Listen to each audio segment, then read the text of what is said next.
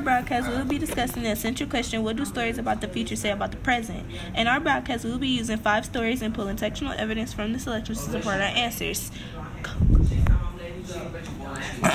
the beginning of the end of the world story the stories about the future states about how everything was out of hope but through the good and the bad they all stayed together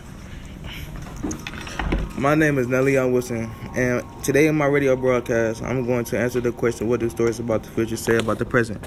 In my story, Radio Lab War of the Worlds, the radio is broadcasting an alien invasion, which people think is real, so they get scared.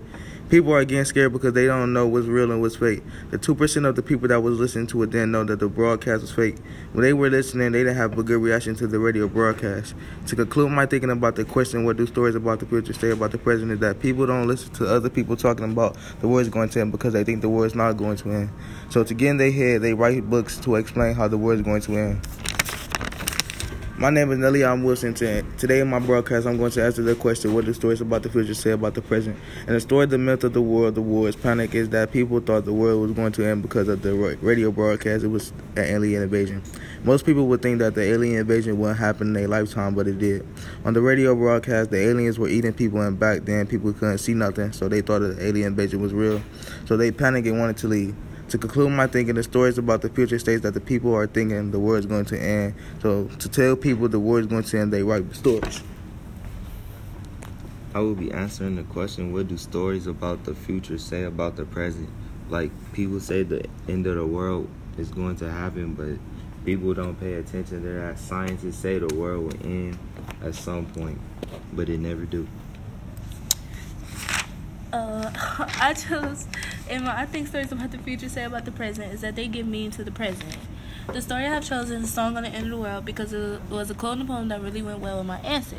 The quote was Only a white haired old man who will be a prophet, yet is not a prophet for he's too much busy, repeats why he binds his tomato. There will be no other end of the world, there will be no other end of the world. I chose that quote to support my reasoning because the old man believes the world is going to end, but it had little to no effect on other things. It didn't have an effect on the world of the fisherman, infant, or other individuals mentioned in the story. To sum everything up, First, in the radio broadcast, it was mostly talking about how it was an alien invention, invasion, how people thought it was real and they got scared.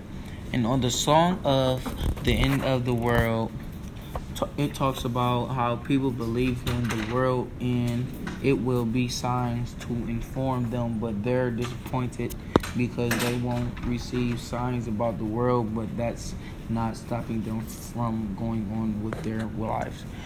And last but not least, the nuclear tourist talks about how the world was going to end, but it didn't end. And that's our podcast.